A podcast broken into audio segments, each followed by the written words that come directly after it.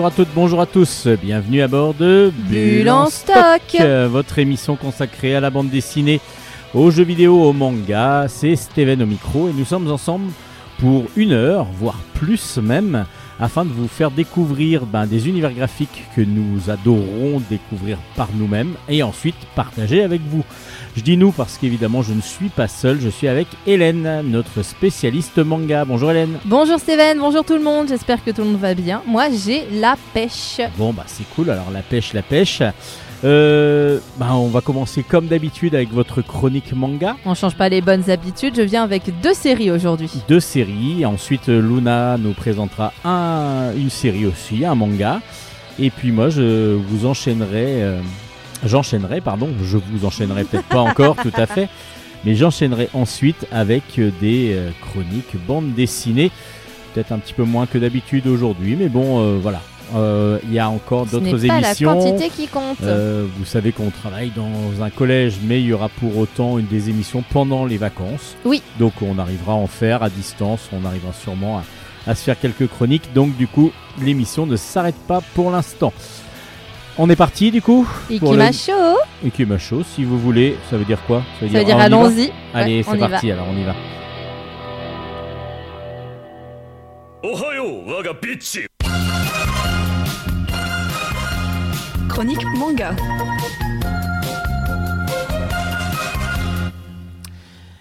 Hélène, donc euh, vous nous présentez deux séries aujourd'hui qui sont. Alors vous commencez par quoi On commence par euh, une série que j'avais promis lors de ma dernière chronique. Enfin, je n'avais pas dit euh, le nom de la série, mais j'avais prévenu que j'allais revenir avec une série sur les chats. Ah oui, c'était Miaou Miaou, on avait dit. Voilà, me on est- maintenant. Euh, on change pas les, les bonnes habitudes, entre guillemets, je me répète, mais euh, j'ai reparti pour une chérie avec un chat et un papy.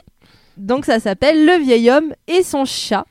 Euh, on la puce à l'oreille. Ce tome-là, c'est le tome 7 et ça s'appelle Le vieil homme et son chat. On la puce à l'oreille. C'est écrit par Nekomaki et c'est aux éditions Casterman.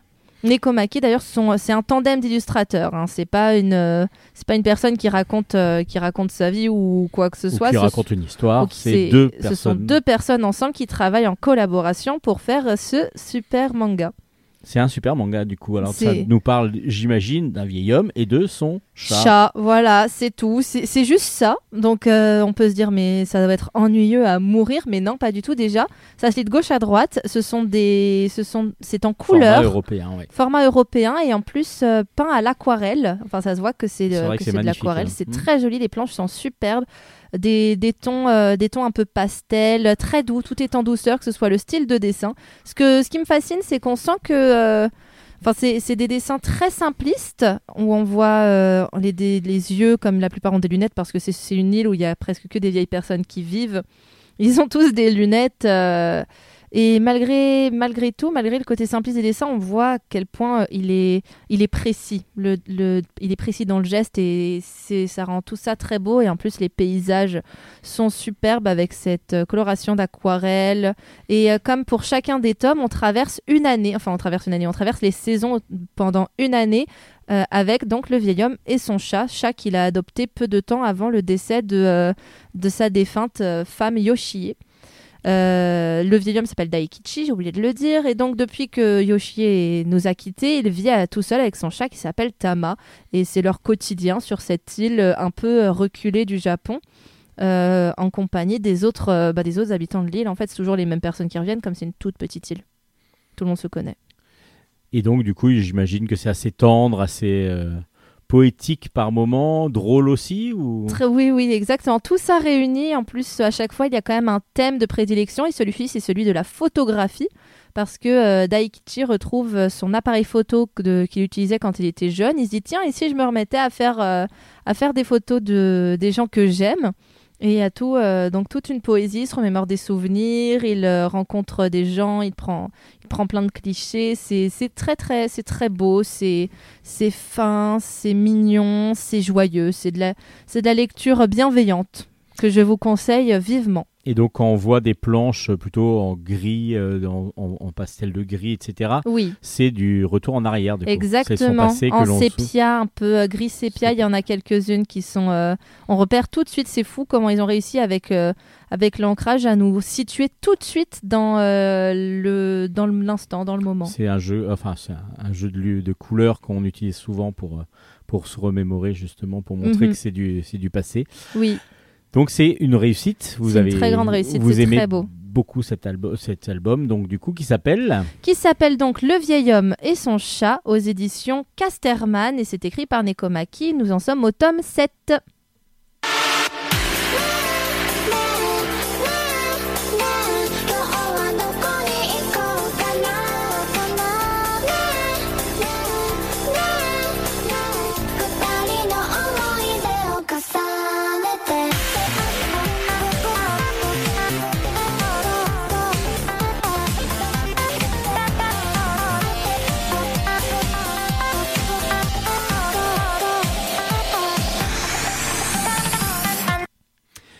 Alors, on est toujours dans la chronique manga de Hélène et qui repart vers Casterman encore. Eh oui, j'ai pas la fait même maison d'édition. Par contre, là, ce sera pas un, lecture, un sens de lecture européen, mais un sens de lecture japonais Oui. pour ce nouveau, bah, cette nouvelle série qui commence, qui s'appelle qui s'appelle Le monstre d'Einstein. C'est écrit, donc c'est écrit par Ryu Miyanaga. Ryu Miyanaga, pardon, je le dis à japonaise. Euh, c'est, euh, c'est donc, comme vous l'avez si bien dit, dans, chez les éditions Casterman. Et c'est un conte qui se terminera en trois tomes. En tout cas, quand on regarde euh, l'arrière de la troisième, de, la quatrième, ouf, quatrième, la de quatrième couverture. de couverture du manga, il est présenté comme étant, je cite, un conte gothique qui sera terminé en trois tomes. Alors, de quoi ça parle? Eh bien, ça nous Est-ce que ça parle de Einstein? Eh ben, ça nous parle d'un personnage qui s'appelle Einstein, mais ce n'est pas le Einstein qu'on connaît. Le Einstein ici est une, un petit garçon, enfin, en tout cas, il parle de lui au masculin. Moi, je trouve qu'on dirait quand même vachement une fille, mais c'est un petit garçon, enfin, en tout cas, une personne qui a l'allure euh, l'allure d'un petit garçon, qui euh, s'avère en fait avoir un secret dont je ne vous parlerai pas. C'est quoi? Bah, ah, ah, vous avez failli m'avoir, mais non, je suis concentrée. Il a, il a un secret, ce petit garçon, et ce, secret, il va le partager euh, par un coup du sort, disons, avec euh, un habitant de l'île. On reste sur le, on reste sur l'insulaire parce que là encore, ce sont des personnes qui vivent dans un, sur une petite île reculée, qui vivent de la pêche. Et euh, il y a un jeune homme qui, un jeune homme qui donc est pêcheur sur cette île, qui euh, fait entièrement confiance à Einstein, qui aime bien lui rendre visite, etc. Mais ça s'arrête là parce qu'Einstein, il est connu comme étant un médecin dans leur, euh, dans leur village. Et c'est l'un des seuls qui fait un peu confiance donc à la médecine de d'Einstein. Et ce jeune garçon, il va finir par, euh, il va finir, enfin, il va lui arriver quelque chose qui va faire qu'il va partir à l'aventure avec Einstein. Je vous dirai pas le pourquoi du comment et ce qui s'est passé. Donc, il va changer de nom, il va changer, euh, il va un peu, il va changer d'identité pour partir avec euh, avec Einstein. Et ils vont parcourir, disons, les mers ensemble, tous les deux. Ouais, donc c'est assez secret là pour l'instant. Et il vaut mieux J'ai pas. j'ai pas envie d'en dire plus. C'est vrai que je suis vraiment vague, mais je préfère pas en dire plus parce que parce que ça risquerait de gâcher le plaisir assez rapidement finalement. Euh, c'est tellement bien écrit que j'ai pas envie d'en dire quoi que ce soit. Juste aller le lire parce que l'histoire est intrigante, poétique, très bien écrite et surtout aussi très bien dessinée. Euh, pourtant, au début, le dessin peut paraître un peu brouillon, on a l'impression, avec tous les détails, etc. C'est pas un dessin manga, euh, en tout cas, le personnage masculin n'a pas forcément l'allure d'un dessin manga classique. Einstein, oui, mais l'autre enfant, peut-être pas trop. Mais en fait, c'est comme pour euh, le vieil homme et son chat, tout est dans une précision infaillible. C'est assez, assez prenant avec des planches euh, super bourrées de détails, avec la mer, avec des bateaux, avec des paysages euh, très beaux, toujours en mouvement. C'est, euh, j'ai vraiment vraiment beaucoup aimé ce manga et qui est qui est très poétique et je pense que je vais m'acheter la suite et dévorer l'intégralité de la série. Comme je vous l'ai dit, c'est une série qui sera terminée en trois tomes et, et c'est beau. C'est, j'ai rien de mieux à dire. C'est, je vous le conseille vivement si vous aimez bien les histoires un petit peu un petit peu euh, gothiques, disons. Ça se met dans cette euh, trame-là. C'est vraiment, on peut dire, on Mais peut considérer gothique, que ça comme tel. Ça veut dire que du coup, il y a un petit peu de, il y a du fantastique, il y a, Il y a du a un fantastique. peu d'horreur ou. euh, Pas de, je dirais pas de l'horreur, mais euh, il y a des bah, c'est pas pour rien si le personnage s'appelle Einstein, mais c'est pas une référence à, à Einstein. au euh, chien de Doc dans Retour vers le futur. voilà, c'est pas une référence à lui, c'est plutôt une référence à Frankenstein D'accord. Ouais, donc on est dans une histoire euh, dans une histoire de un transformation. euh, Voilà, exactement. Plutôt dans cet esprit-là, avec euh, un univers. on le- je le situerais peut-être environ aux environs du 18e, 19e siècle, je dirais. Et et c'est, vraiment beau. C'est, c'est vraiment beau. J'ai pas les mots pour vous dire à quel point j'ai beaucoup, beaucoup aimé ce manga qui est un coup de cœur, qui est un coup de cœur bulle en stock, je peux vous le dire. Très bien. Et Franck, il est sympa du coup. Ouais. Frankenstein. Il est cool. Donc ça s'appelle. Ça s'appelle Le monstre d'Einstein aux éditions Casterman que je vous recommande à 300%. Et puis bah 300% parce qu'il y en aura trois tomes, c'est pour ça. Donc Ah, c'est 100% exactement. pour chaque tome. 100% pour chaque tome. Bon, on va en, en espérant qu'on puisse vous présenter les- la suite. En tout cas, quand ça sortira. Pour l'instant, Oui. c'est le premier tome qui est sorti aux éditions Casterman. Merci Hélène. Mais c'est toujours un plaisir. On se retrouve la semaine prochaine. Donc, euh, du coup, euh, soit en distance, soit ensemble. On verra. On verra en on ne sait pas encore, euh, en fonction de nos disponibilités. En attendant, on va écouter un petit peu de musique. Toujours une reprise d'un groupe, d'une chan- d'un chanteur, d'une chanteuse. on n'a pas, il y a pas Luna da- qui avait une chronique à faire. Ah bah oui, bien sûr. Bah oui, Oh, Luna. j'ai oublié Luna. Bah alors, on elle va, était, on va elle d'abord était, enchaîner. elle était Pardon. cachée, elle est partie nous chercher du thé, c'est bichette. surtout que là, voilà, oui, elle n'a pas eu le temps de faire ça. Euh, donc, Luna, excuse-moi, c'est à toi c'est pour ta chronique. Bonjour Luna. Bonjour. Alors aujourd'hui, dans votre chronique manga, vous, vous, allez, vous allez nous parler de magie. Effectivement, Alors, comment s'appelle le manga que vous allez nous présenter? Harry Makito, magicien et sauveur de sorcières, dessiné et scénarisé par Shizumu Watanabe, est sorti aux éditions Soleil Manga. C'est le tome 1 qui vient de sortir. Oui. Alors bon, apparemment, Harry Makito, c'est un magicien. Est-ce que c'est le cas?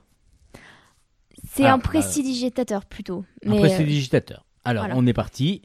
Donc, Harry Makito est un célèbre prestidigitateur, mais il rêve d'aller dans un monde où la magie existe vraiment, pour pouvoir parler avec sa mère. Elle est morte quand il était jeune. Il n'est plus intéressé par les tours de magie, car tout le monde le voit comme une célébrité, mais plus, une mais plus personne n'est fasciné par la magie. Mais avant d'arrêter sa carrière, il fait un tout dernier spectacle. Tout se passe bien jusqu'à ce qu'il lance son tout dernier tour, s'appelant l'évasion des flammes. Le tour consiste à, attacher, à, à être attaché sur une croix en feu, ce qui n'est pas du vrai feu, mais de la vapeur d'eau éclairée pour donner l'illusion. Ah, vous voulez dire que c'est de la ma- c'est, c'est- c'est du faux Oh, ah, Bah, il, y a des, ma- il y a des tours tour dans de la magie, Ah, euh, c'est truqué. Oh là là, mais je savais pas ça. Moi, je pensais que ça existait en vrai.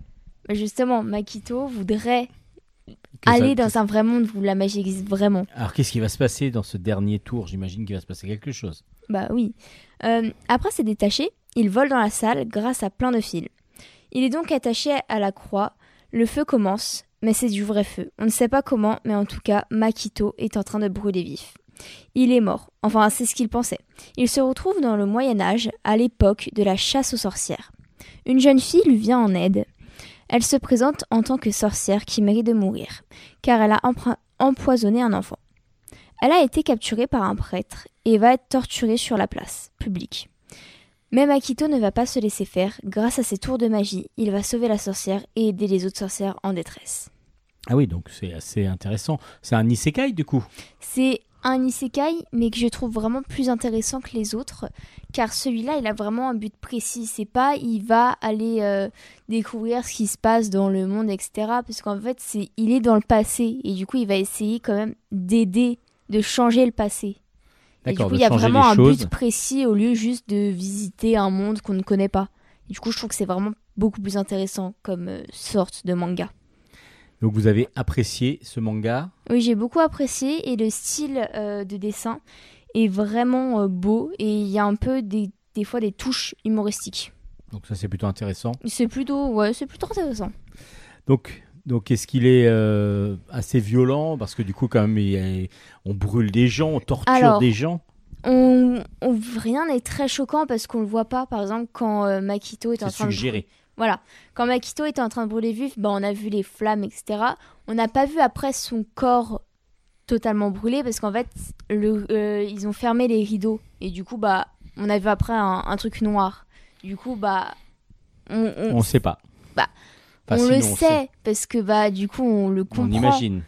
Ah oui, parce que voilà, euh, sinon, euh, c'est pas l'explication de pourquoi il a atterri dans, dans, au Moyen-Âge, enfin au passé. Du coup, oui, il est bien mort, mais il, est- il a ressuscité dans le passé, enfin, bah, un isekai quoi. Un isekai. Voilà, Donc, du coup, c'est un manga que vous conseilleriez En tout Euh, cas, oui. ce premier tome? Oui. Parce Oui. que du coup, il y a vraiment rien de choquant. À part, quelquefois, je crois que pendant que la sorcière se faisait torturer, il y a eu du sang un peu, mais c'est pas des trucs très gore où on voit des boyaux par exemple, les choses en genre. Mais du coup, ça va. D'accord, donc un bon premier tome à Oui. voir pour la suite, Mm. en espérant que ça continue de la même façon. Ça s'appelle Harry Makito, magicien et sauveur de sorcières, dessiné et scénarisé par Shizumu Watanabe et sorti aux éditions Soleil Manga. Merci beaucoup Luna. Merci à vous. On se retrouve la semaine prochaine, malgré que ce soit les vacances. On Oui. se retrouve. Allez, À la chronique de vacances. Ouais. Merci Luna. Merci, euh, Luna. C'était Luna pour sa chronique qu'on retrouvera aussi la semaine prochaine. Bon, là maintenant, c'est vraiment le Cette fois, c'est vraiment la pause musicale. où il va y avoir. Ah, mais non, attends, vous avez. att- Non, je rigole. Non, non, non, c'est bon là. Non, là, de toute façon, j'aurais dit non. Donc, une petite pause musicale avec un chanteur, un, un groupe ou une chanteuse qui reprennent une, un classique, dirons-nous. À vous de deviner bah, de quel classique il s'agit. Éventuellement de, de, la, de la chanteur, de la Qui chanteuse qui a fait la chante, en tout cas qui fait la reprise. En tout cas, de qui ça vient? À vous de jouer.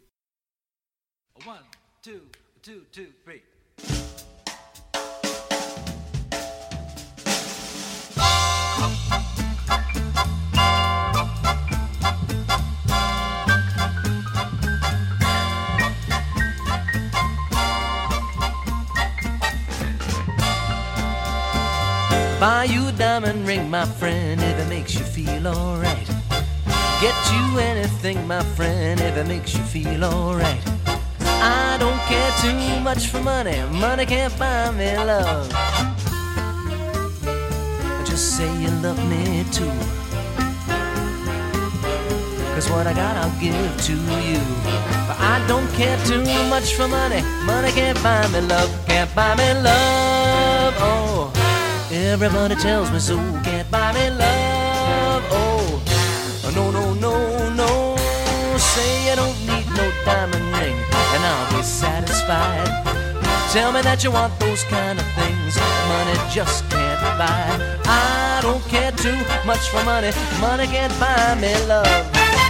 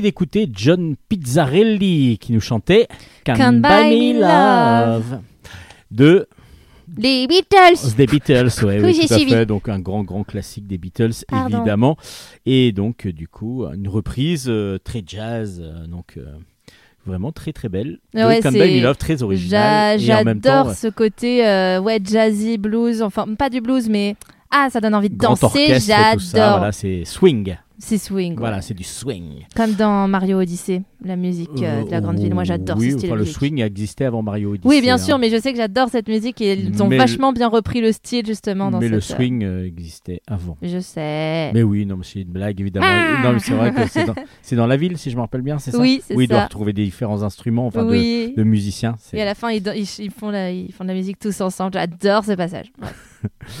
Allez, on passe maintenant aux chroniques bande dessinée. Yay. Here we go. Chronique bande dessinée. On commence ces chroniques BD avec Le Château des millions d'années. Le tome 2 sur 3 s'appelle Depuis la nuit des temps.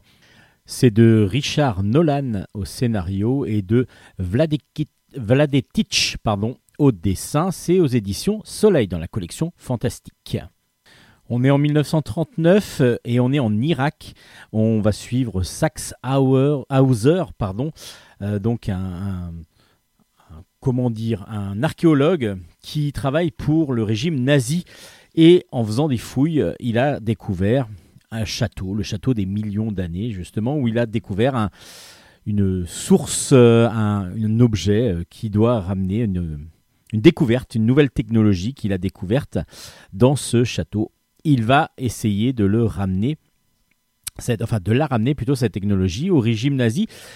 Et du coup, il va être poursuivi lorsqu'il va partir d'Irak par, des, par la Royal Navy, parce que lui, il travaille pour, le, pour les nazis, mais aussi des entités non, euh, non, non humaines, des extraterrestres.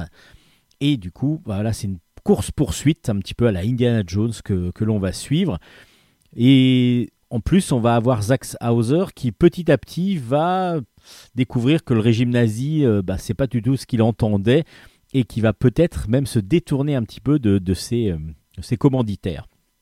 Le château des millions d'années, c'est une uchronie, quelque chose de complètement original.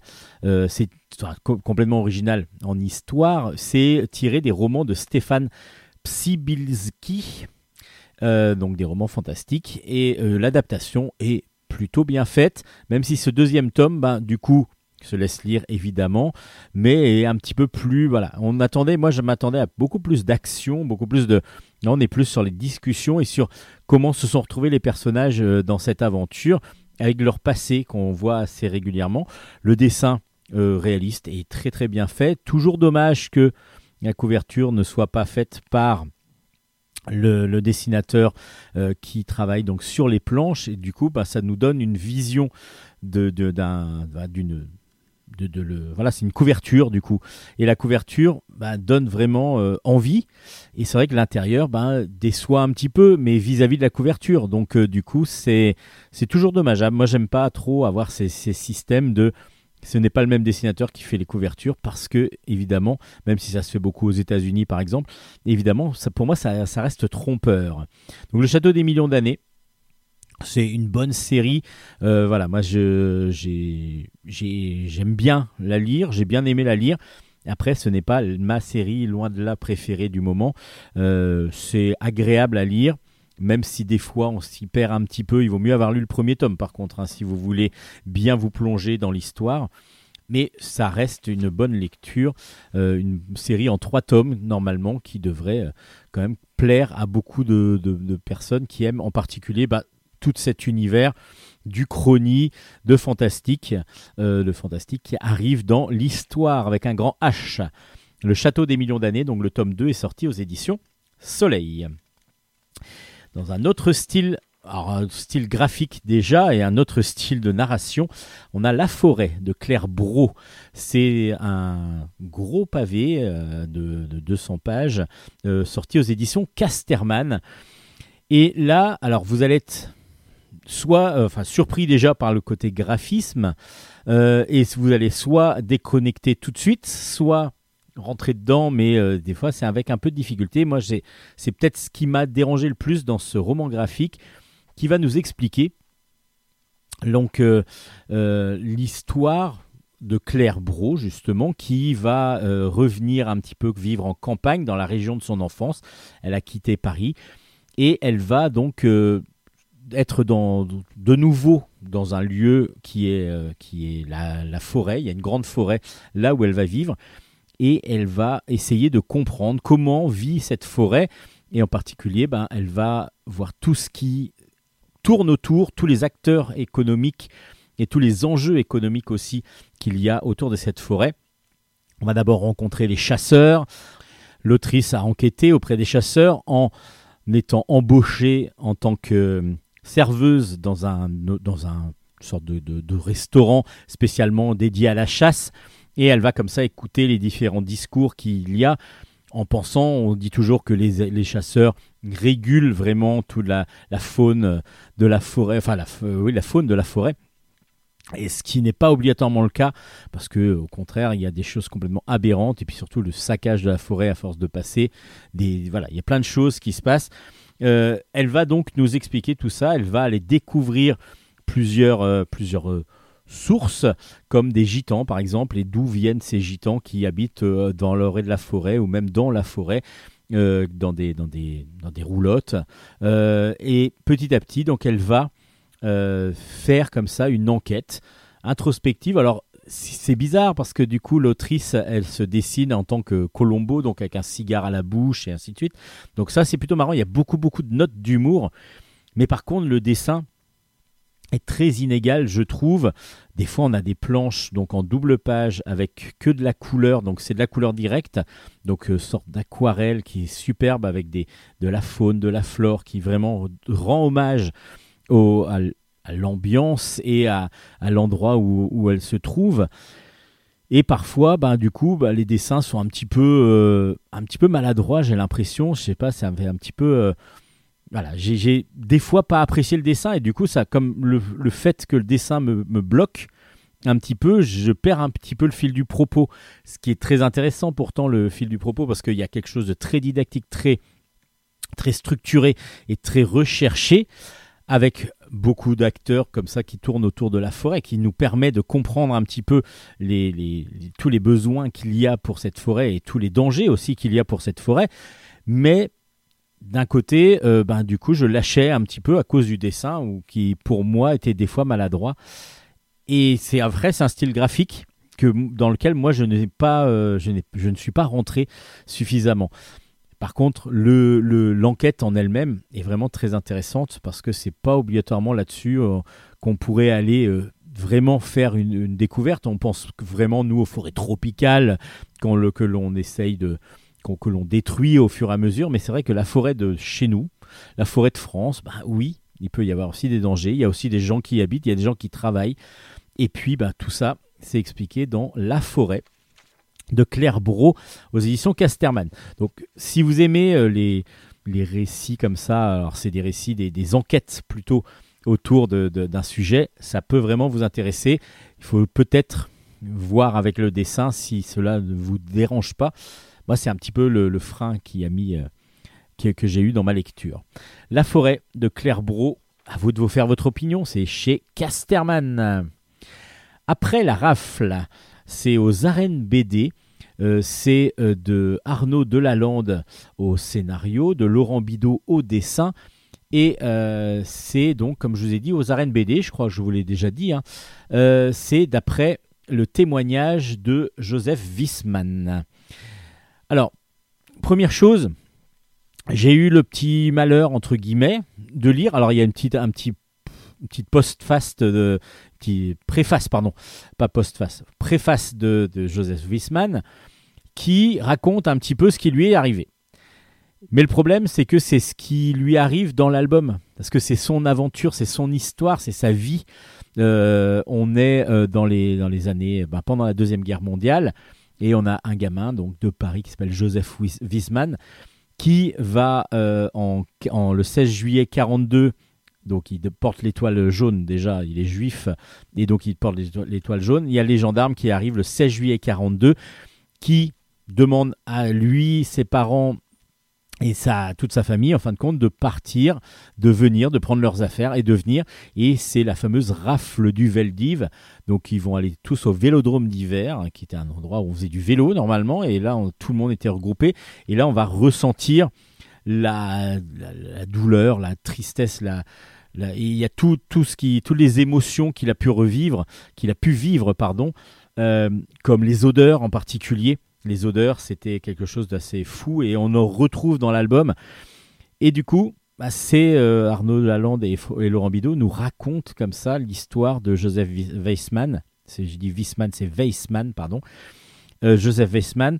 Donc à partir de la rafle du Veldiv, ensuite il est enlevé, euh, enfin il est enlevé, il est amené dans un camp, le camp de Beaune-la-Rolande. Là, il est séparé de ses frères, de, de ses sœurs, pardon, de ses parents, qui eux sont envoyés au camp d'Auschwitz. Et lui, au camp de Beaune-la-Rolande, est devenu, bah, pas un héros, mais c'est devenu un emblème de, cette, ce camp euh, qui était plutôt pour les enfants. Euh, il arrive à s'échapper de ce camp et c'est ce qu'on va nous expliquer. Ça s'appelle Après la rafle. Donc c'est tiré de l'histoire vraie de Joseph Weissmann. C'est bah, c'est c'est toujours aussi atroce, on va dire, euh, tout ce qu'a pu re- revivre cet enfant de 11 ans à l'époque, si je me rappelle bien. Tout ce qu'il a pu vivre, tout ce qui- tout ce qu'on le ressent, et justement, c'est très très bien mis en scène, très très bien dessiné avec un dessin réaliste qui tire par moments au semi-réalisme euh, dans, les, dans les visages et ainsi de suite, mais vraiment avec beaucoup d'émotion, on a beaucoup de, de ressenti. La fin est très belle aussi parce qu'on voit qu'il a passé le relais, enfin il n'a pas passé le relais, il passe, il fait passer le message euh, de, de comment ça, comment a été sa vie pour pouvoir transmettre euh, aux générations futures et à notre génération et aux générations futures l'horreur qu'a pu être ces qu'ont pu être ces camps euh, de qu'est-ce qu'on pouvait faire subir à, l'humain, ce qui est horrible évidemment. Tout ça c'est très très bien mis en scène et en dessin dans Après la rafle. Et juste le petit problème, c'est que cette préface bah, nous raconte l'histoire qui va, qu'on, va, qu'on va lire après. Alors oui, ben, on peut la lire comme ça, mais moi j'ai presque été déçu. J'aurais préféré l'avoir en post-face, en post-face, pardon, euh, et, et, et la voir euh, comme ça, avoir à découvrir cette histoire, l'histoire de Joseph Weissmann et de sa, de son échappée. euh, donc après la rafle du Veldiv, toute sa, toute sa vie après la rafle du Veldiv, à travers à travers plutôt euh, bah, la bande dessinée. Mais bon, c'est juste un petit bémol, hein, parce que du coup, cet album est vraiment excellent. Ça s'appelle la rafle, Après la rafle, pardon. Après la rafle aux éditions Les Arènes BD. C'est une grosse recommandation de Bulle en stock, vraiment un excellent album.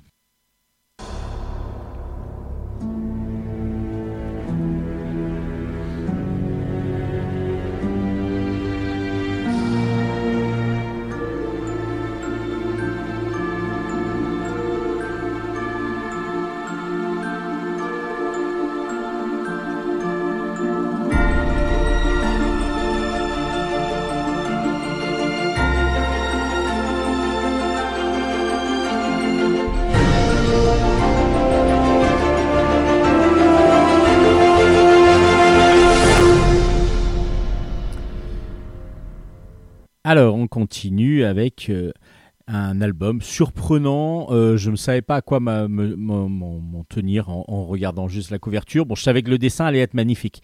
C'est Christian Paty qui dessine avec des couleurs directes, comme dans ses derniers albums, et c'est vraiment un pur bonheur. Ça s'appelle Les Mantes religieuses. Le tome 1 s'appelle L'évasion de l'araignée. C'est de Bernard Svissen et de Sophie Flamand au scénario, donc de Christian Paty au dessin. C'est aux éditions Soleil. Et donc, c'est quelque chose d'historique, euh, oui, mais complètement parodique aussi. On est complètement dans quelque chose de loufoque. On va suivre, donc on est en 1468 exactement, le roi Louis XI qui s'appelle l'araignée, c'est pour ça que ça s'appelle l'évasion de l'araignée, est détenu donc à Péronne par Charles le Téméraire. Bon, à partir de là, là, il y a un côté historique.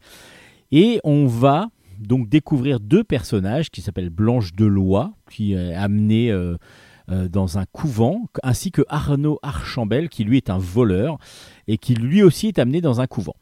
Dans ce couvent, ils vont découvrir une troupe de, de, de, no- de nonnes qui sont complètement loufoques, complètement folles, euh, et qui ont chacune une spécificité. Donc ça fait un petit peu comme si euh, c'était des, agents, des espions et ainsi de suite, mais chacun ayant sa spécialité.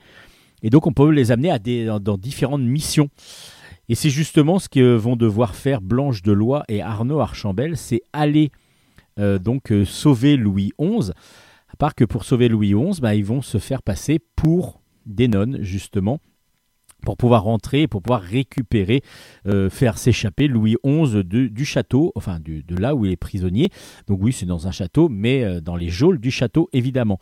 Bon, ça va pour Blanche de Loy, qui est une femme et qui passe facilement pour un pour une nonne. Par contre, pour Arnaud Archambel, bah, du coup, il va devoir se, se déguiser, se travestir afin de devenir une menthe religieuse, donc une de ces fameuses euh, nonnes euh, qui ont des spécificités. Alors lui, c'est son côté voleur. Euh, vous allez comprendre pourquoi tout le monde est là et comment ça va se passer.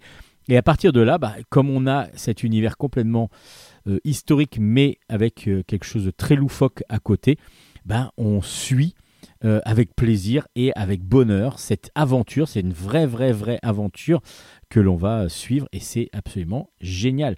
C'est très drôle, euh, il y a beaucoup d'humour et évidemment le dessin de Christian Paty fait merveille comme d'habitude. Christian, le dessin de Christian Paty, c'est un semi-réalisme, euh, mais complètement, presque caricatural sur certains personnages, avec des couleurs directes absolument merveilleuses, absolument somptueuses.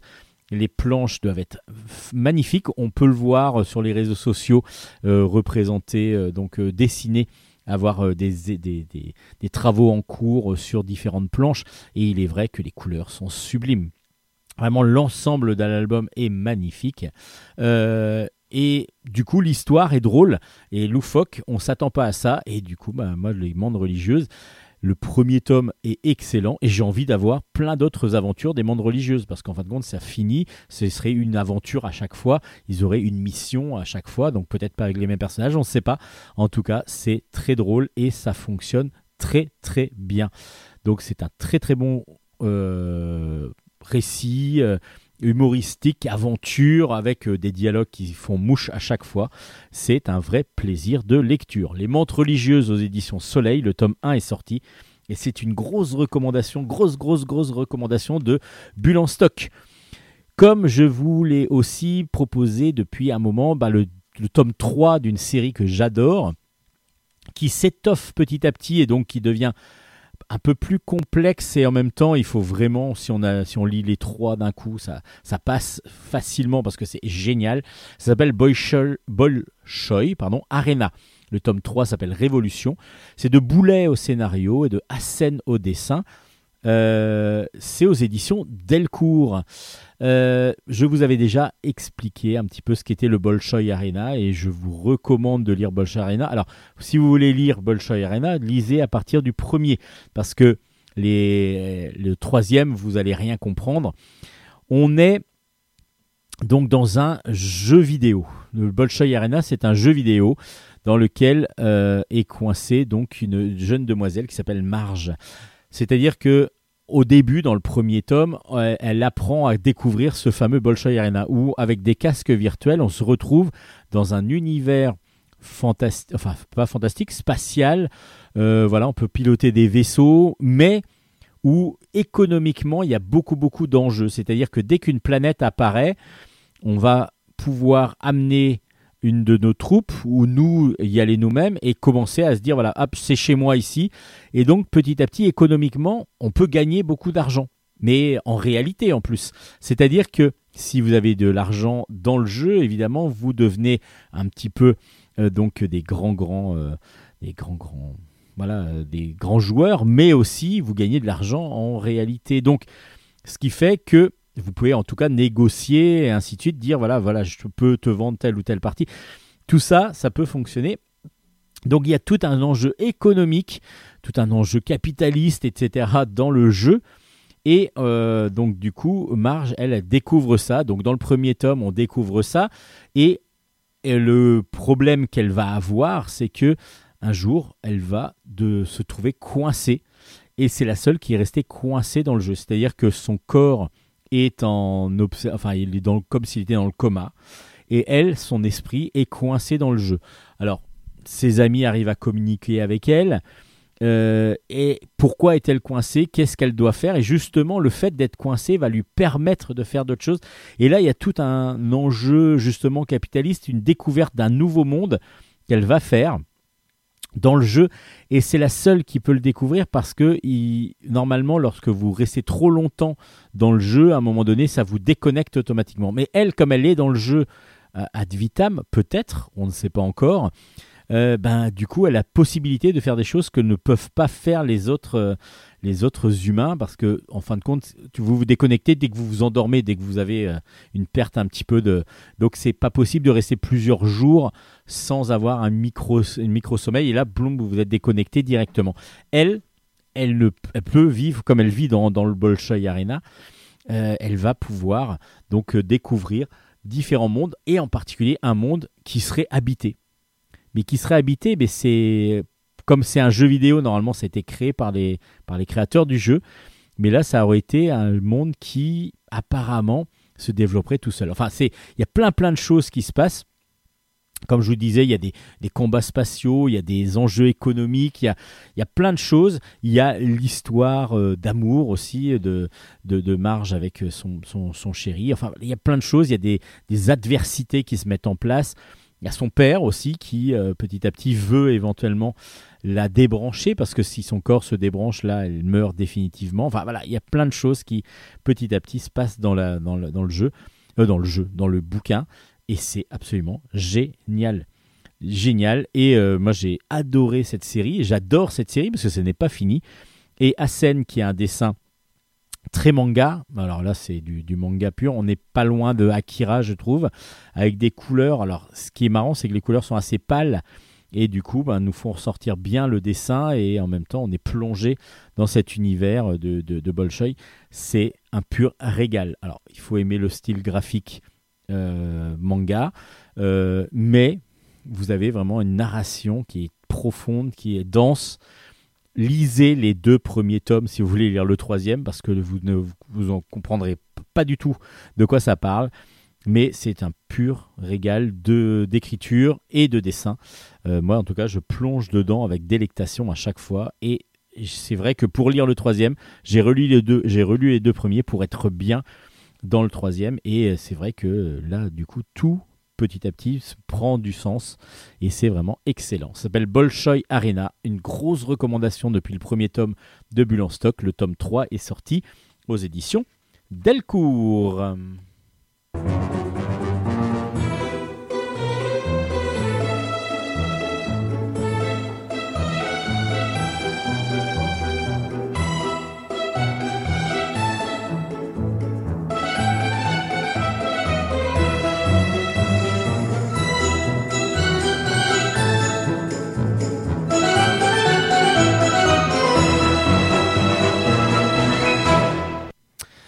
Allez, on part dans l'humour maintenant avec moi, bébé, ma vie, mon œuvre.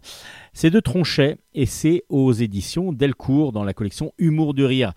Alors, Tronchet aime bien à chaque fois donc parler d'un sujet euh, un petit peu ben, pas original, mais avoir un thème dans un dans son album. Alors là, il avait fait un, album sur le, vélo, euh, la philosophie, ça le vélosophie, pardon, ça s'appelait. Je vous avais présenté Footballeur du dimanche, euh, où il parle de, sa, de sa passion pour le football euh, et en particulier du jeu qu'il fait avec ses amis tous les dimanches.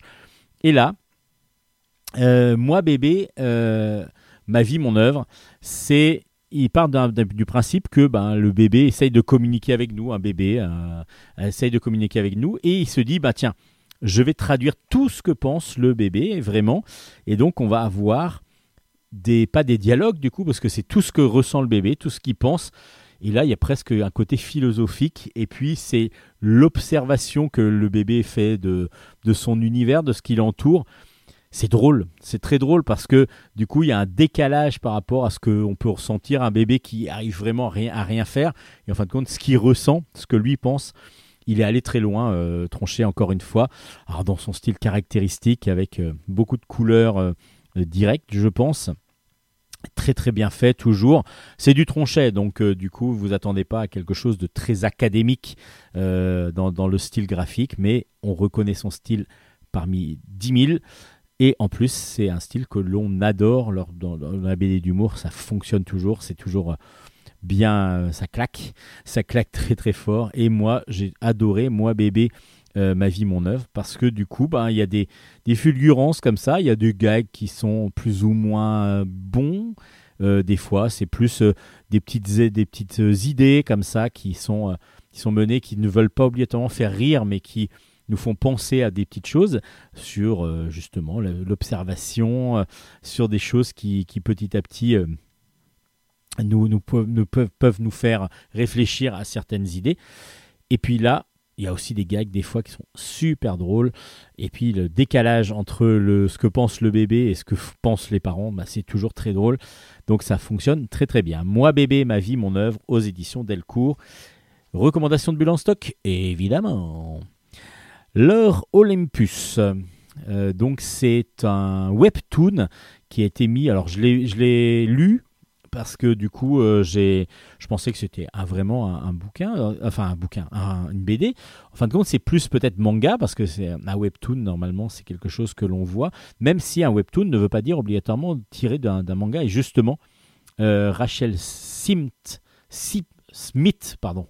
Oh, J'ai du mal aujourd'hui.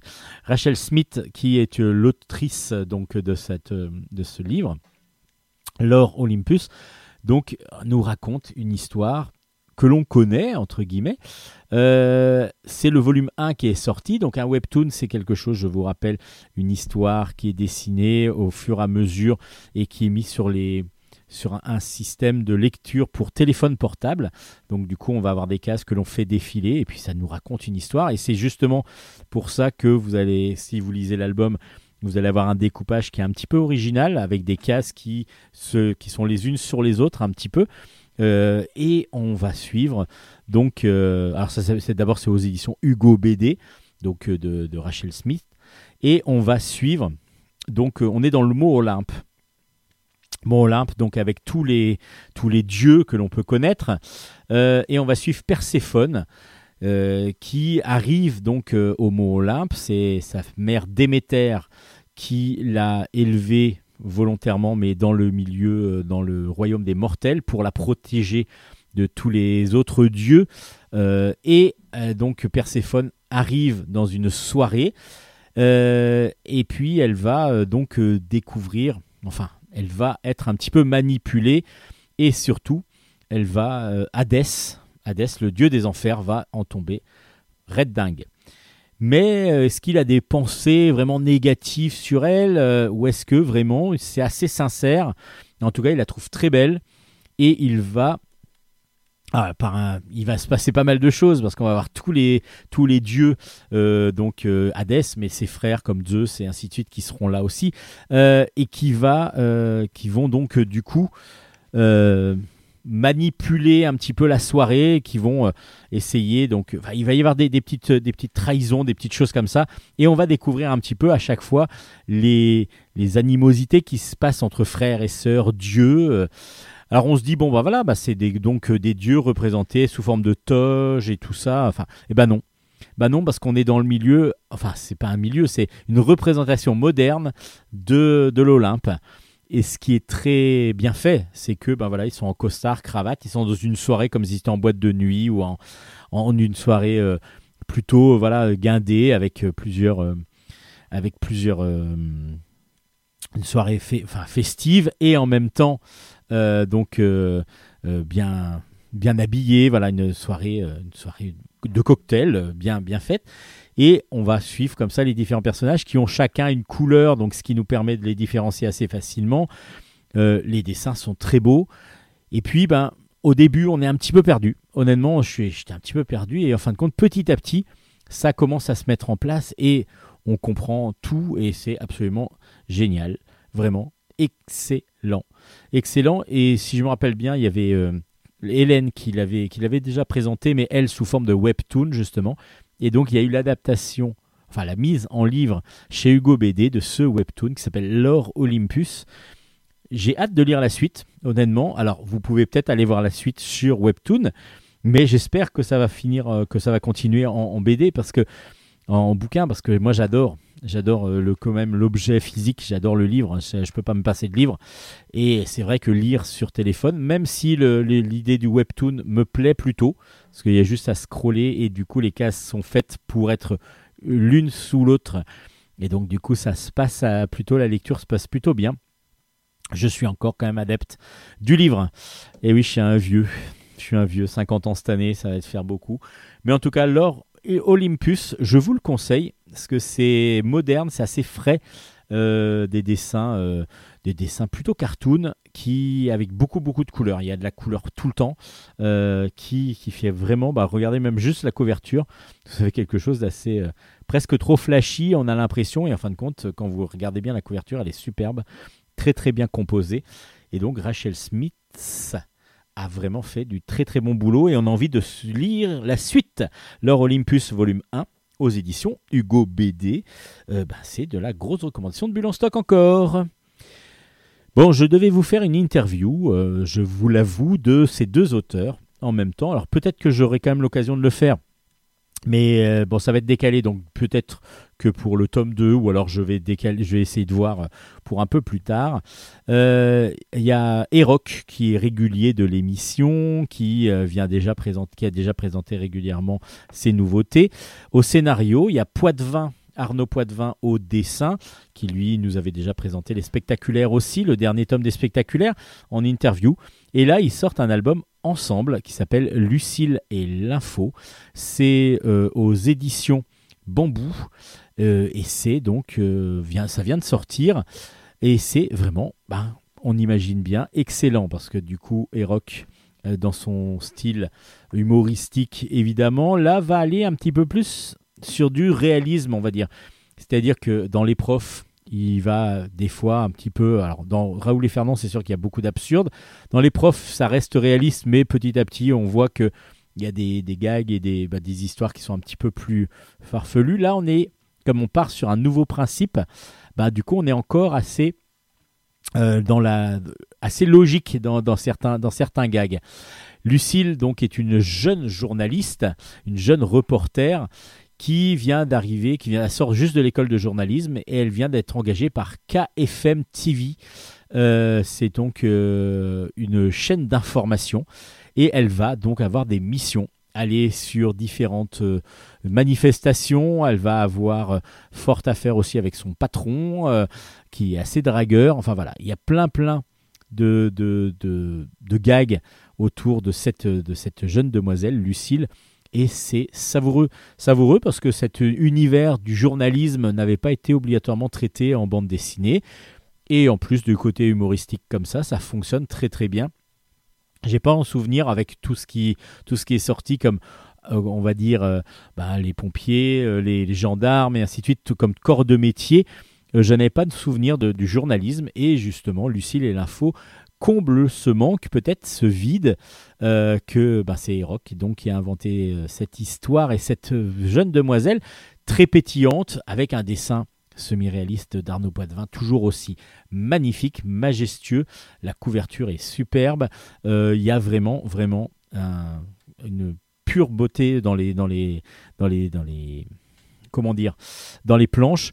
Il est beaucoup plus réaliste que dans les spectaculaires, où là, il va vers la caricature, en particulier pour certains des personnages, évidemment avec des, noms, des nez très longs et ainsi de suite. Là, il est un peu plus il reste caricatural sur certains personnages, mais euh, Lucille, par exemple, est très très euh, réaliste, euh, reste réaliste, et son dessin fin et d'une précision terrible et magnifique. Donc Lucille et l'info, le premier tome est sorti aux éditions Bambou. C'est une grosse recommandation de Bulle en stock aussi parce que du coup ça, ça donne un petit air de nouveau dans, le, dans ce monde avec... euh, alors, Bambou est assez friand de ces histoires autour des corporations. Et là justement, ben, Lucille nous apporte un petit vent de fraîcheur. Et moi j'aime beaucoup quand il y a de la fraîcheur. Parce que j'ai chaud des fois. C'est n'importe quoi ce que je viens de dire. En tout cas, une grosse recommandation de Bulle en stock, évidemment. La sentinelle du petit peuple, le tome 2 s'appelle Les larmes du dragon.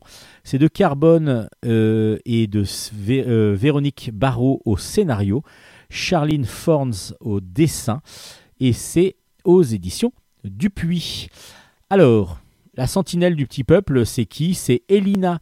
Elina, c'est une jeune demoiselle qui a découvert dans le premier tome qu'elle était la nouvelle sentinelle du petit peuple. C'est-à-dire que sa grand-mère a été obligée d'aller, après un accident, en maison de repos, qui est pas loin de la maison de retraite, parce que elle ne peut pas en sortir. La, mère d'Elina ne veut pas, pour l'instant, la laisser sortir. Elle préfère la laisser au repos là-bas. Et du coup, sa grand-mère lui a donc expliqué qu'elle pouvait être en communication avec le petit peuple. Le petit peuple, c'est donc les lutins, les fées, et donc elle pouvait les voir et surtout pouvoir veiller sur eux.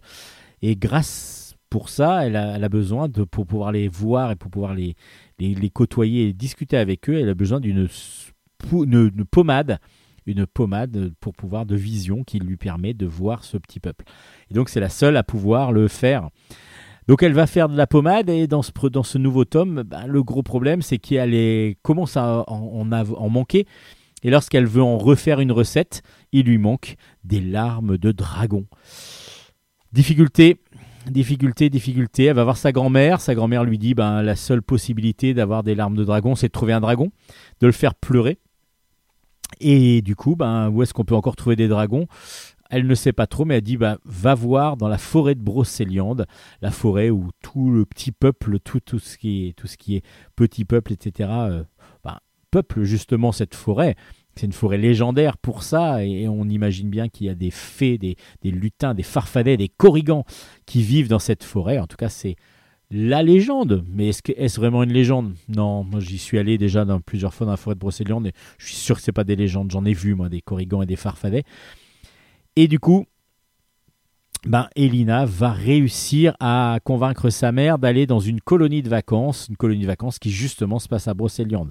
Donc accompagnée d'un petit euh, lutin et d'une fée, elle va partir donc euh, lors de sa en mission en fin de compte à Brocéliande pour le jour être euh, en colo et la nuit s'échapper pour essayer de trouver un dragon afin de le faire pleurer et de récupérer des larmes. Alors est-ce qu'elle va y arriver ou pas? Bah, C'est ce que vous saurez en lisant ce deuxième tome de Petit Peuple, euh, de la Sentinelle du Petit Peuple. Dessin toujours aussi beau, euh, très dynamique, euh, un petit peu matinée de manga, mais avec beaucoup de fantastique et beaucoup de couleurs. Les personnages sont superbes, vraiment des, des petits personnages que l'on a envie de côtoyer, ça c'est sûr. Après, l'histoire, elle est super simple et classique. Donc, du coup, euh, c'est plutôt. Moi, j'ai eu l'impression de revoir un petit peu des, choses que j'avais lues. Donc, peut-être que c'est pour un nouveau lectorat, un lectorat plus jeune que, moi. Et euh, du coup, j'ai pas été surpris et j'ai trouvé ça très agréable à lire. Mais il m'a manqué le petit peps de, de la waouh, c'est génial. Voilà, il a manqué ça. Mais après, ça reste un très très bon album et une très belle série euh, qui se met en place petit à petit, même si assez classique. Après, graphiquement, c'est très beau. Les couvertures que Dupuis fait sont magnifiques, un petit peu comme pour la boîte à musique qui font quelque chose d'un petit peu euh, qualitatif encore plus que d'habitude qu'un album classique, dirons-nous. Et la Sentinelle du Petit Peuple, du coup, ben, un bel écrin, des beaux dessins, une, une histoire certes classique, mais qui se laisse lire sans déplaisir. C'est aux éditions Dupuis. Et le tome 2 est donc sorti. Oh, je fais des rimes en plus.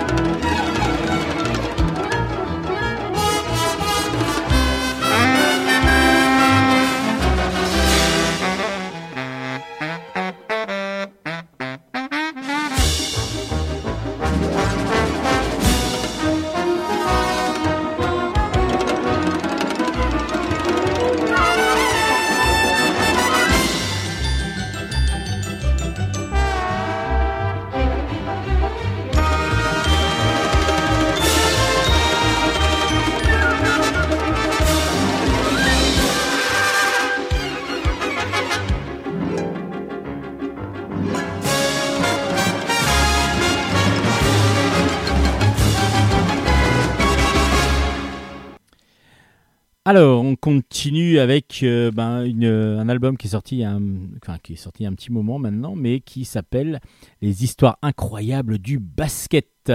C'est euh, des scénarios et des histoires, enfin des histoires, un documentaire, on va dire, de Tony euh, Laurenceau. Et euh, c'est avec plusieurs dessinateurs, je ne vais pas vous tous vous les citer, il y en a une bonne quinzaine, euh, parce que ce sont des petites histoires donc Histoire incroyable du basket, et c'est sorti aux éditions petit à petit dans, Docu, dans la collection Docu BD, qui est très très bien faite, parce qu'à chaque fois on va avoir un thème, et on va avoir non pas obligatoirement, enfin bien qu'il y en a eu, hein, la guerre 14-18 par exemple, on avait une suite, euh, on avait comme ça une suite des événements, là on est sur plein d'anecdotes, plein de choses autour du basket justement, parce que là c'est le thème, sans obligatoirement avoir une linéarité totale, et puis on a quand même toutes les bases de la création du basket à des anecdotes beaucoup plus beaucoup plus enfin, une anecdote anecdotique bravo. Une anecdote beaucoup plus futile peut-être paraît-il mais pour les fans de basket en particulier ça va être un plaisir et un grand grand une grande joie de découvrir ces histoires là peut-être ne les connaissent-ils pas. En plus les dessins sont tous euh, semi-réalistes, voire réalistes, et sont superbement bien exécutés. Les planches sont très belles, donc du coup on passe de l'une à l'autre sans obligatoirement avoir de, changement radical de, graphisme, et du coup ben, on a une unité quand même dans les styles, dans les petites histoires. Alors petites histoires de- on va trouver euh, 25 moments, 25 petites histoires autour du basket, comme la création de la NBA par exemple, comment est née la NBA, c'est assez intéressant. Comment est né même le basket? Parce qu'il y a quand même la légende du basket, euh, c'est pas euh, euh, par exemple le rugby, c'était un- quelqu'un qui joue au foot qui a pris le ballon à la main et puis qui est parti, euh, donc il a inventé le rugby comme ça. Là, c'était une demande euh, d'un principal d'un collège qui a demandé de faire, de trouver une, activité à faire dans le, dans le, dans le gymnase. Parce qu'on ne pouvait pas jouer à cause des intempéries, à cause de, de la rudesse de l'hiver, jouer à l'extérieur, donc euh, le football, euh, les autres sports donc d'extérieur n'étaient pas possibles.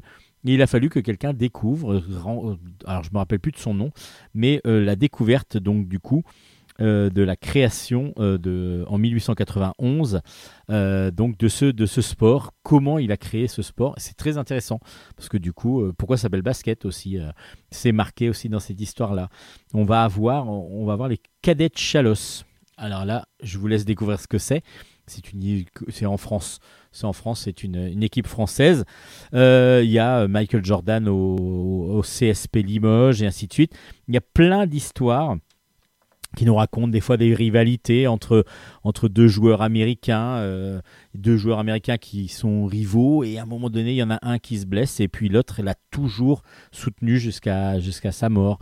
Euh, c'est euh, vraiment histoire incroyable du basket. Ça porte son nom parce que du coup, il y en a, comme je vous disais, qui sont très anecdotiques et d'autres histoires qui sont bah, les histoires emblématiques du basket parce que justement, la création du basket, euh, ben, c'est très intéressant de savoir si on est fan évidemment du basket ou de sport. Moi, je suis pas fan de basket, je suis assez fan de sport, voire très fan de sport, et je trouve que ça, ça, c'est vraiment très agréable à lire euh, ces, ces, albums parce que ça nous apporte des, de, bah, des choses de connaissances. Peut-être qu'on en connaissait quelques-unes pour certains. Moi, je ne suis pas assez fan de basket pour avoir connu tout ça, mais par contre, ça m'a éclairé sur beaucoup de choses. Ça s'appelle donc Histoire incroyable du basket aux éditions Petit à Petit. Et c'est vraiment très bon si vous aimez justement ce sport, et puis même si vous aimez le sport en général. Et on va continuer dans le sport, tiens, avec un concours plein d'obstacles, euh, avec euh, Christine Warner au scénario et au dessin, et c'est aux éditions Rue de Sèvres. On va suivre une jeune demoiselle, une, une enfant qui a 8 ans, 8-10 ans, euh, qui s'appelle Kate, et qui est un petit peu enrobée, qui a un petit peu des difficultés à s'intégrer dans le collège, euh, enfin à l'école. Elle n'est pas très bien dans sa peau. euh, voilà, les relations sont pas toujours évidentes. Il y a que un endroit où elle s'éclate, où elle adore aller, c'est au Hara. Et oui, elle est fan de- d'équitation, elle est fan de cheval, et du coup, elle va le mercredi et le samedi au Hara, et elle est vraiment vraiment heureuse. elle est, euh, c'est un pur bonheur. Donc on va comme ça la suivre dans ces moments de bonheur, dans ces moments de doute à l'extérieur, et on va la découvrir ben, pendant une année, on va dire quasiment, où elle va petit à petit monter euh, euh, dans, dans son niveau de, d'équitation. Elle va aussi donc réussir à, à- faire des concours, même si ça coûte cher et que ses parents n'ont pas toujours les moyens de, la faire participer, même si elle voudrait davantage. Elle va découvrir un petit peu euh, le dressage, mais c'est pas tout à fait ce qu'elle préfère et elle est beaucoup plus à l'aise sur les sauts d'obstacles, par exemple, euh, donc avec son cheval. Et tout ça, il va, euh, va, va être un bonheur pour elle, même si une rivalité se crée aussi dans le haras, parce qu'il y a une petite peste qui se moque souvent d'elle et surtout de ses chutes, parce que oui, euh, bah, elle fait beaucoup d'équitation, mais elle reste encore à chuter, donc on va petit à petit voir les différentes chutes qu'elle fait. C'est très très mignon et c'est on suit avec grand plaisir cette petite demoiselle Kate qui euh, malgré son complexe et tout ça, bah, on ressent beaucoup de d'émotions, on ressent alors évidemment, ça ne tourne pas que autour du cheval, mais le cheval va lui permettre vraiment, l'équitation va vraiment lui permettre euh, d'avoir un exutoire, et c'est vraiment ce qu'on apprécie dans cet album. J'ai été surpris parce que les, histoires sur les chevaux, enfin, je suis moins fan de, justement d'équitation de cheval. Et, et du coup, ça, comme il y a beaucoup d'humanité, on suit vraiment, vraiment la petite demoiselle. C'est vraiment ce que j'ai apprécié moi dans cet album. C'est-à-dire que vous n'êtes pas obligé d'être fan de cheval pour pouvoir apprécier l'album, même s'il y a des côtés techniques qui sont plutôt intéressants, euh, qui sont mis en place en tout cas, et euh, alors, intéressants pour, ça dépend pour qui, mais euh, je sais que j'étais moins intéressé par euh, la façon dont on doit se poser sur le cheval et tout ça, parce que je me dis que voilà, ça m'intéresse pas trop, et puis surtout que c'est mieux pour le cheval que j'aille pas dessus. Parce qu'autrement, après, il m'en voudra à vie et j'ai pas envie qu'un un animal m'en veuille à vie. Et donc, du coup, un concours plein d'obstacles, bah, ça, ça, c'est- on suit cette petite fille euh, dans un dessin assez rond, euh, assez cartoon, qui fonctionne très bien pour ce style d'histoire. Donc, un petit roman, un beau roman graphique, je veux dire un petit, mais pas, pas si petit que ça, parce que je sais plus combien il y a de pages, mais il y a 250 pages au moins, euh, 272, je, je- je viens de trouver. Et donc, du coup, c'est quand même un bon plaisir de lecture, peut-être plus pour les ados euh, qui, qui aiment le cheval. Ça peut très très bien fonctionner. Ils vont peut-être euh, être en empathie avec cette jeune demoiselle qui s'appelle Kate. Donc, un parcours plein d'obstacles aux éditions Rue de Sèvres. Puis là, quelque chose de beaucoup plus fantastique avec Ella et les Hellboys. C'est aux éditions Dracou. C'est donc de- diffusé par Bambou. C'est de Kit Toussaint au scénario et de Louisa Russo au dessin. Je vous avais présenté le premier tome où Ella devait donc euh, euh, est, rentrée dans une maison, euh, maison abandonnée avec son petit ami. Son petit ami qui s'appelle Kieran. Et ils ont ils arrivent donc dans cette maison et là, Kieran disparaît. Il ne ressort pas. Elle, elle va partir aussi, elle là, rentre chez elle pour pas se faire attraper parce que normalement ils n'ont pas trop droit d'y être. Donc ils sont quoi? Ils sont adolescents, voire, euh, voire jeunes adultes. hein. On est quand même sur des jeunes adultes. Et euh, voilà, elle est un petit peu marginale. euh, euh, avec, avec Kieran, ils font quand même un petit peu les 400 coups. Et puis elle va quand même se dire, bah tiens, qu'est-ce qui devient, qu'est-ce qui se passe? Elle va retourner voir dans cette maison. Il y a sa moto qui est là encore, donc c'est-à-dire qu'il n'est pas parti parce qu'il n'aurait pas laissé sa moto, Kieran. Elle va voir dans, le, dans la maison abandonnée. Elle ouvre une porte et là se retrouve dans un monde complètement surnaturel qui est en fin de compte l'enfer, en tout cas le passage vers l'enfer. Et elle va se retrouver avec euh, entourée de démons et on va lui expliquer une sorte de grand lapin euh, blanc, un petit peu comme Alice au pays des merveilles, mais plutôt très maléfique, qui va lui expliquer que Kieran est prisonnier dans cet univers et que pour le récupérer, elle va devoir passer différentes, euh, différents stades et surtout battre à chaque fois les, différentes, euh, les différents boss de chaque niveau, va-t-on dire, de chaque, euh, de chaque pays. En fin de compte, ce sont comme si on était sur des petites îles flottantes. Après, c'est dans le feu et ainsi de suite. hein. On est vraiment. Alors, le premier, bah, quand elle arrive, c'est une, grosse, une grande fête foraine. Et là, il y a, il y a donc un méchant qu'il va falloir essayer de détruire. Et puis, normalement, on ne peut pas ressortir de cet univers-là. Et elle, à la fin de la nuit, on lui dit, si tu ressors pas, tu restes là. Et elle arrive à ressortir. Et c'est la première à ressortir de cette, de cette euh, maison. Là, elle va euh, donc euh, être poursuivie, enfin c'est pas poursuivie, elle va devoir travailler petit à petit avec un, un policier à qui elle va avouer exactement ce qui s'est passé et lui va essayer de comprendre et va avoir, on comprend que lui-même a euh, déjà euh, depuis longtemps euh, des vues sur cette maison-là parce qu'il s'est passé quelque chose, il- elle a été brûlée et ainsi de suite. Et lui, il veut découvrir ce qu'il y a exactement. Lui, il voulait la faire détruire, il n'a pas pu, il a, on ne lui a pas autorisé. Et donc, du coup, il essaye de comprendre ce qu'il y a. Et il y a eu beaucoup, on va découvrir qu'il y a eu beaucoup de personnes qui ont disparu en rentrant dans cette maison, justement, ou en, étant autour, en tout cas. Donc, qu'est-ce qui se passe?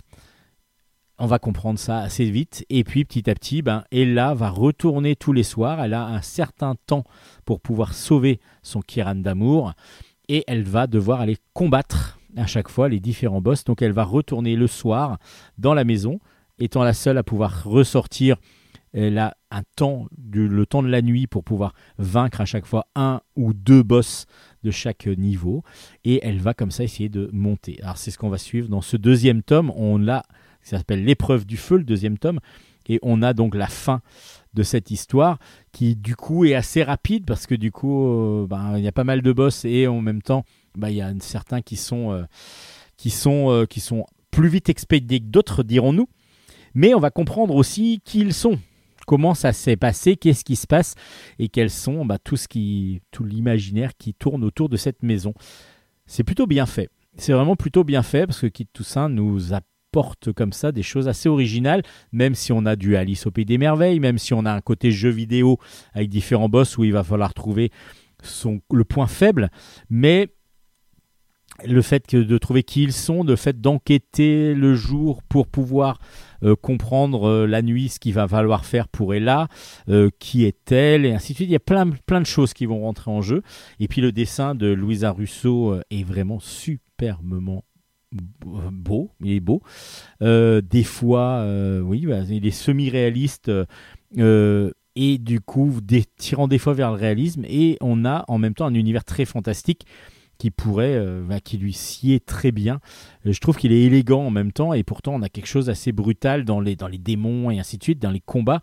Et le dessin reste très élégant, très, très beau, très vraiment superbement bien réalisé.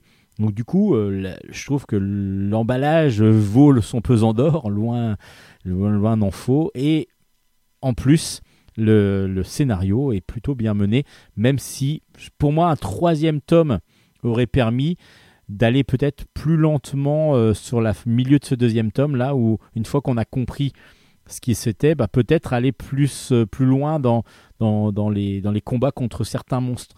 Euh, voilà. Ou alors en avoir moins. Mais du coup bah, ça va ça se lit assez facilement quand même. Et c'est plutôt fait pour on va dire les collèges. Collégiens ça fonctionnera très bien je pense. Et puis après euh, bah, adultes voilà lycéens adultes après on est quand même plus dans de la fantasy la dark fantasy plus pour les collégiens ça fonctionnerait fin de collège hein, troisième comme je disais quatrième troisième ça fonctionnerait Ella et les Hellboys, c'est le tome 2 qui finit le diptyque qui vient de sortir aux éditions Dracou, diffusé donc par les éditions Bambou.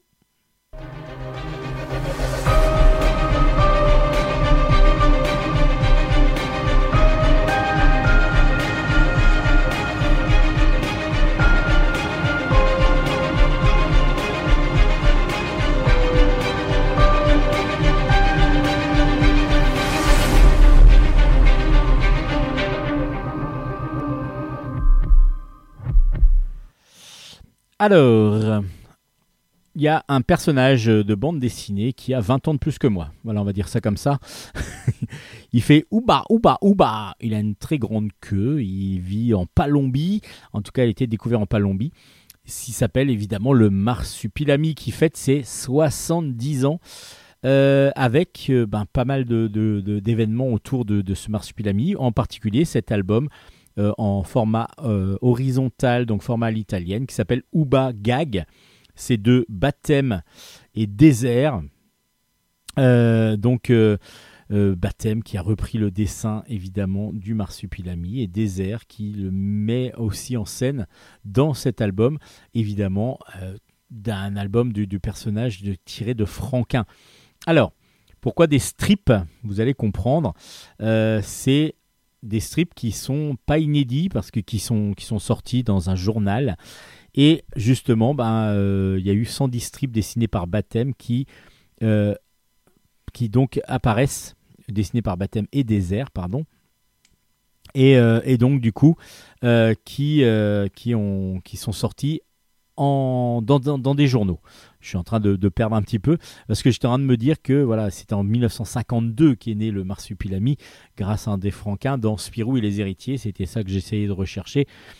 Et du coup, ben, à un moment donné, il y a un journal qui a demandé des strips de, de Marsupilami, donc en trois cases, trois, quatre cases, où on va suivre ben, la famille Marsupilami, euh, donc les bébés, la maman, le papa, et puis ben, tous, toute leur vie dans la, dans la faune, euh, dans, la, dans la forêt, euh, évidemment les chasseurs qui essayent de, de les, de les avoir, mais à chaque fois en forme de gag, euh, comme ils ont fait aussi des fois pour les schtroumpfs et ainsi de suite. Et donc du coup, on a 4, 3, 4 cases à chaque fois qui se lisent très facilement.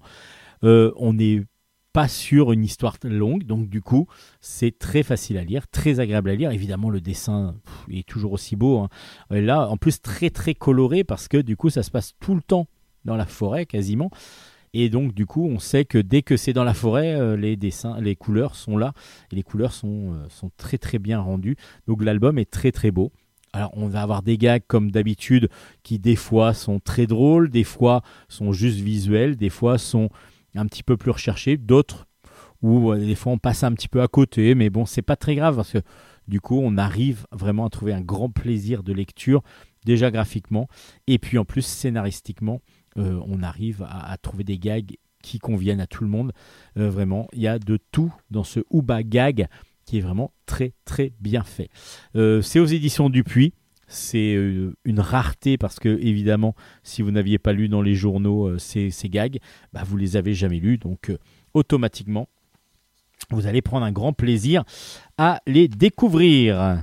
Alors, vous savez que c'est bientôt les élections présidentielles et si le président qui allait être élu était une noix de coco, bah, c'est ce qu'a imaginé Marc Dubuisson euh, en, en- en- en faisant cet album. Donc c'est un album de gags euh, en, en quatre, enfin en deux, en deux pages à chaque fois et à chaque fois quatre cases. Donc euh, c'est le système du gaufrier, ça s'appelle. Ça s'appelle Le président est une noix de coco. Imaginons que personne n'ait réussi à se mettre d'accord, tout le monde était en train de se battre et qu'en fin de compte, il y a une noix de coco qui euh, ne s'est pas obligatoirement présentée mais qui a été élue à l'unanimité. Et du coup, elle devient présidente des, de la République. À part qu'une noix de coco, ça n'a pas beaucoup, beaucoup de, de discours, c'est un peu difficile, euh, ça n'a pas beaucoup de vocabulaire, et du coup, ben, on a cette absurdité totale que nous livre Marc Dubuisson dans la collection Patakès de chez Delcourt, une collection de, de, de- bouquins d'humour en, format carré. C'est super drôle à chaque fois. Il y a beaucoup, beaucoup de titres. Et euh, là, celui-là fait partie d'un des plus, des, des plus fous, des plus loufoques, des plus absurdes qui existent. Mais c'est une drôlerie. Alors, évidemment, il va y avoir euh, des, des, des gens qui vont se battre contre, contre cette noix de coco pour essayer de la faire, euh, de, la faire euh, partir du, du gouvernement. Il y en a d'autres qui vont se poser plein de questions. euh, et puis peut-être que ça va même aller mieux parce que du coup, c'est une noix de coco qui nous gouverne. Et du coup, ben, il y a moins de bêtises qui sont dites. Et alors peut-être que les gens vont plus s'assagir ou pas. Bah, à vous de découvrir ça. C'était complètement absurde. Alors Marc Dubuisson, toujours avec son style graphique très, très... Alors j'allais dire très, très précis et fin. Non, au contraire, c'est des petits bonhommes ronds avec euh, presque des bonhommes bâtons, mais... euh, quand même vachement plus chiadé que ça, avec des expressions à chaque fois terribles. on a des sortes de smileys qui bougent et c'est très drôle. C'est super bien dessiné et c'est surtout l'idée qui est derrière à chaque fois qui nous fait hurler de rire. Moi, j'ai beaucoup, beaucoup apprécié cet album qui est complètement. Enfin, je m'attendais pas à ça, quoi. Quand, quand j'ai vu ça, le président est une noix de coco, je me suis dit, ok, alors où est-ce qu'on va là? Et en fin de compte, ben, on rigole parce que c'est, drôle, c'est absurde. Moi, j'aime beaucoup l'humour absurde et l'humour, loufoque. Et là, on est complètement dedans dans cette collection Patakès qui est vraiment excellente. J'adore. Je vous avais présenté Mortel, par exemple, Banquise, tous ces albums-là, les Philosaures, le, dernier qu'on avait présenté. Et du coup, là, c'est Le président est une noix de coco de Marc Dubuisson. Vraiment excellent si vous aimez l'humour complètement fou, complètement fou, vous allez tomber donc sur cette, euh, sur cette pépite, une vraie petite pépite aux éditions Delcourt.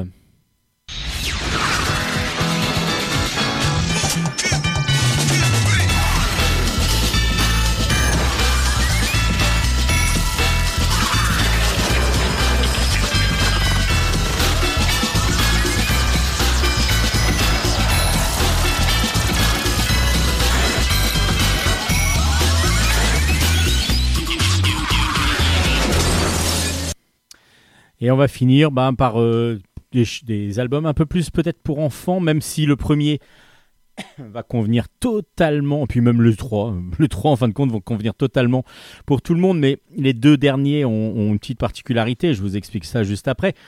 Euh, le premier s'appelle Jimo et les Space Pillards. Le tome 1 s'appelle Seul contre tous. C'est de Tony Emerio au scénario, Leroy au dessin. Et c'est aux éditions Kenes. Et c'est une drôlerie et dure.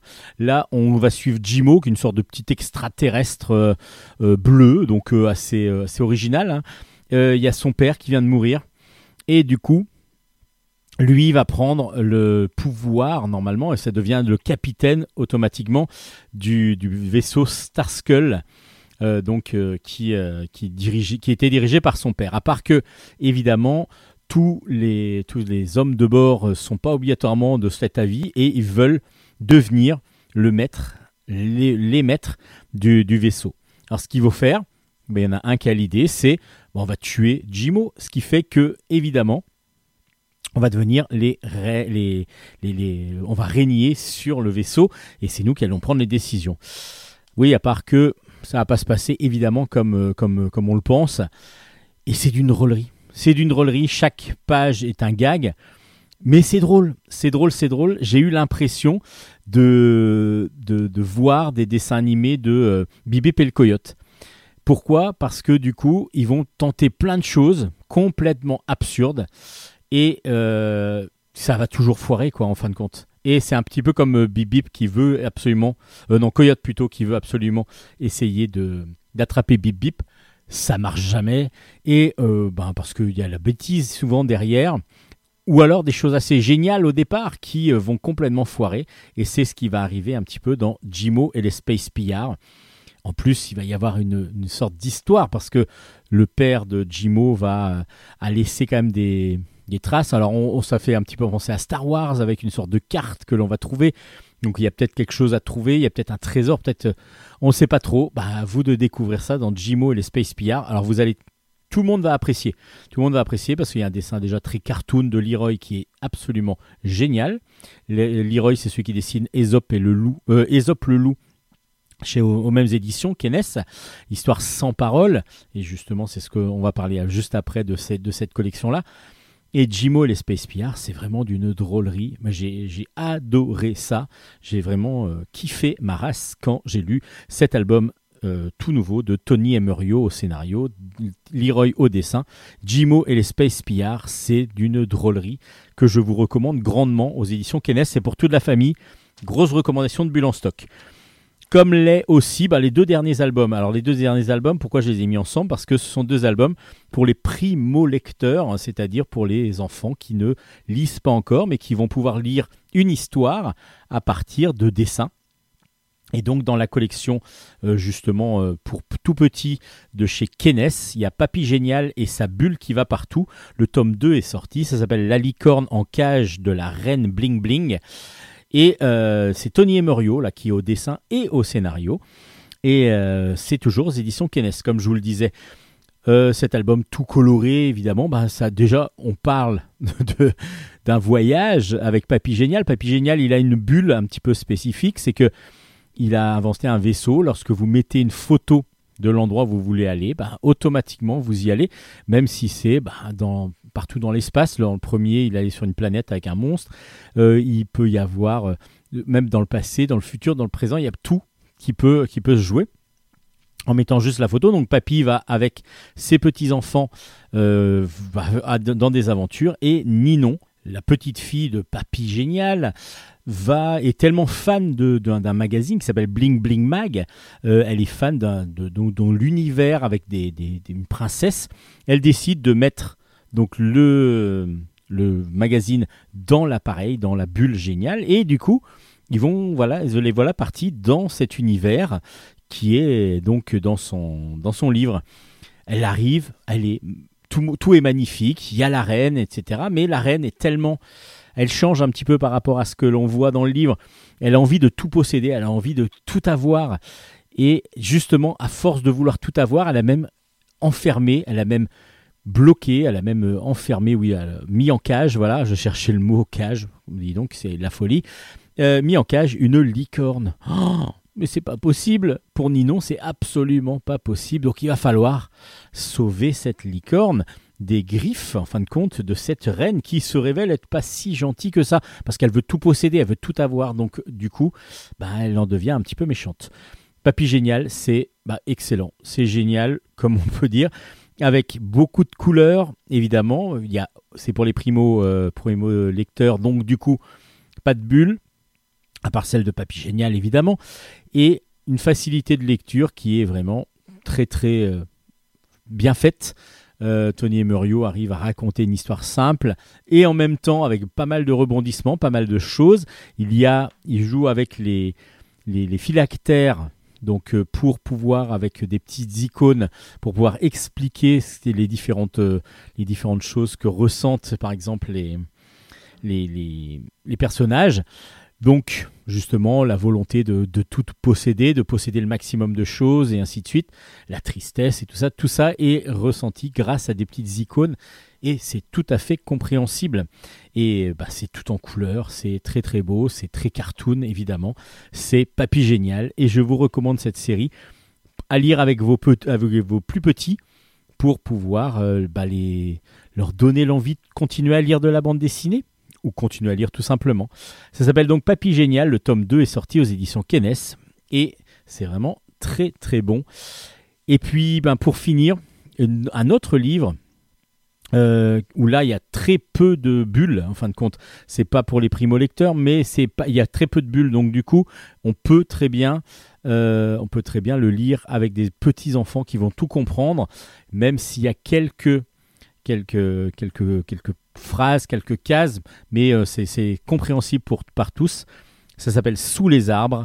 Le tome 4 est sorti. Ça s'appelle Le premier printemps. C'est de Dave et c'est aux éditions de La Gouttière. Et c'est un pur bonheur de lecture. C'est un vraiment, ça clôt les quatre euh, tomes de cette série qui dès, le début nous avait charmé, nous avait euh, intéressé, nous avait euh, envoûté. Et ben le quatrième tome qui est sur le printemps, du coup, c'est quatre saisons, va encore, encore, encore vraiment nous, ravir. Là, on va suivre un papa sanglier avec son petit marcassin euh, et qui veut, ben, ils veulent aller dans, la, dans, la, dans le pré euh, juste à côté de chez eux, à part que il y a le petit problème, c'est que c'est en plein printemps, euh, il y a tout, tout qui, qui bourgeonne, il y a toutes les fleurs qui sortent, et le petit, dès qu'il sort, il est il éternue, il a un rhume, il a rhume des foins et donc il est allergique et le problème c'est que ça lui fait mal. Donc il n'a pas envie de sortir, donc il veut rester chez lui. Alors papa sanglier va tout faire pour essayer de le faire sortir, surtout qu'ils voilà, ils ont besoin de sortir. Alors on ne dit pas pourquoi, il y a quelque chose qui est vraiment qu'il ne faut absolument pas connaître, ce qui va rendre encore plus tendre, émouvant, euh, vraiment très beau cet album. À chaque fois, Dave arrive à nous donner beaucoup d'émotions avec ces personnages donc euh, faits de d'animaux euh, avec un dessin cartoon à la Disney qui est superbe et absolument parfait. Euh, là, on a juste envie de, de prendre les petits personnages dans nos bras, de, de vivre avec eux, et c'est vraiment, on a l'impression d'être dans, dans un dessin animé de Disney. Et on sent les références, évidemment, et beaucoup de couleurs, de très belles couleurs, et c'est vraiment magnifique. Les quatre tomes ont vraiment des spécificités, même si on retrouve à chaque fois un personnage de chaque tome dans un autre tome pour pouvoir faire un petit peu la boucle. Euh, mais en fin de compte, il y a une histoire à chaque fois, avec des personnages différents à chaque fois. Euh, et euh, moi, je me rappelle que celui de l'hiver, là, m'avait beaucoup, beaucoup ému avec ce renard qui ne trouvait pas refuge. Il avait froid et il y avait une grande, grande écharpe. Et là, y du coup, il y avait il y avait toute cette, toute cette partie où il roulait, il s'accrochait, où, voilà, c'était vraiment du, du, du gag visuel. Là, on est encore plus sur l'émotion parce que c'est la relation père-fils qui est vraiment mise en avant et euh, la douleur et la détresse du père lorsqu'il voit que son fils n'arrive pas à, à pouvoir aller dehors et à être malade, enfin, parce qu'il est malade. Donc, il va essayer de trouver des stratagèmes pour que son petit se sente mieux et se sente bien. Je vous laisse découvrir ce magnifique album. Pour moi, c'est une grande, grande, euh, grande, grande réussite. C'est quatre albums. Euh, à vous, quatre albums, pardon. Il n'y a pas de S à 4. À vous de les découvrir euh, si vous c'est pas encore fait. Le quatrième est sorti si vous les connaissez déjà, les trois, et je pense que là c'est vraiment familial, tellement c'est beau, tellement c'est tendre, tellement c'est doux, tellement c'est poétique. Il y a plein de choses qui, ressortent de, de ces quatre albums. J'espère pouvoir faire une interview de Dave. Je devais en faire une ce week-end, je n'ai pas pu. J'espère vraiment qu'il puisse nous. On l'appellera peut-être pour faire une petite interview, pour qu'il nous explique un petit peu la genèse de cette, série et pour qu'on le remercie de vive voix pour cette série qui est absolument magnifique. Ça s'appelle Sous les arbres. Le tome 4 est sorti, ça clôt donc les 4 saisons et c'est sorti aux éditions de La Gouttière, dans un format à l'italienne et c'est absolument magnifique pour toute la famille et vous n'allez pas vous en remettre de sitôt. Et c'est là-dessus qu'on va clore donc Bulle en stock.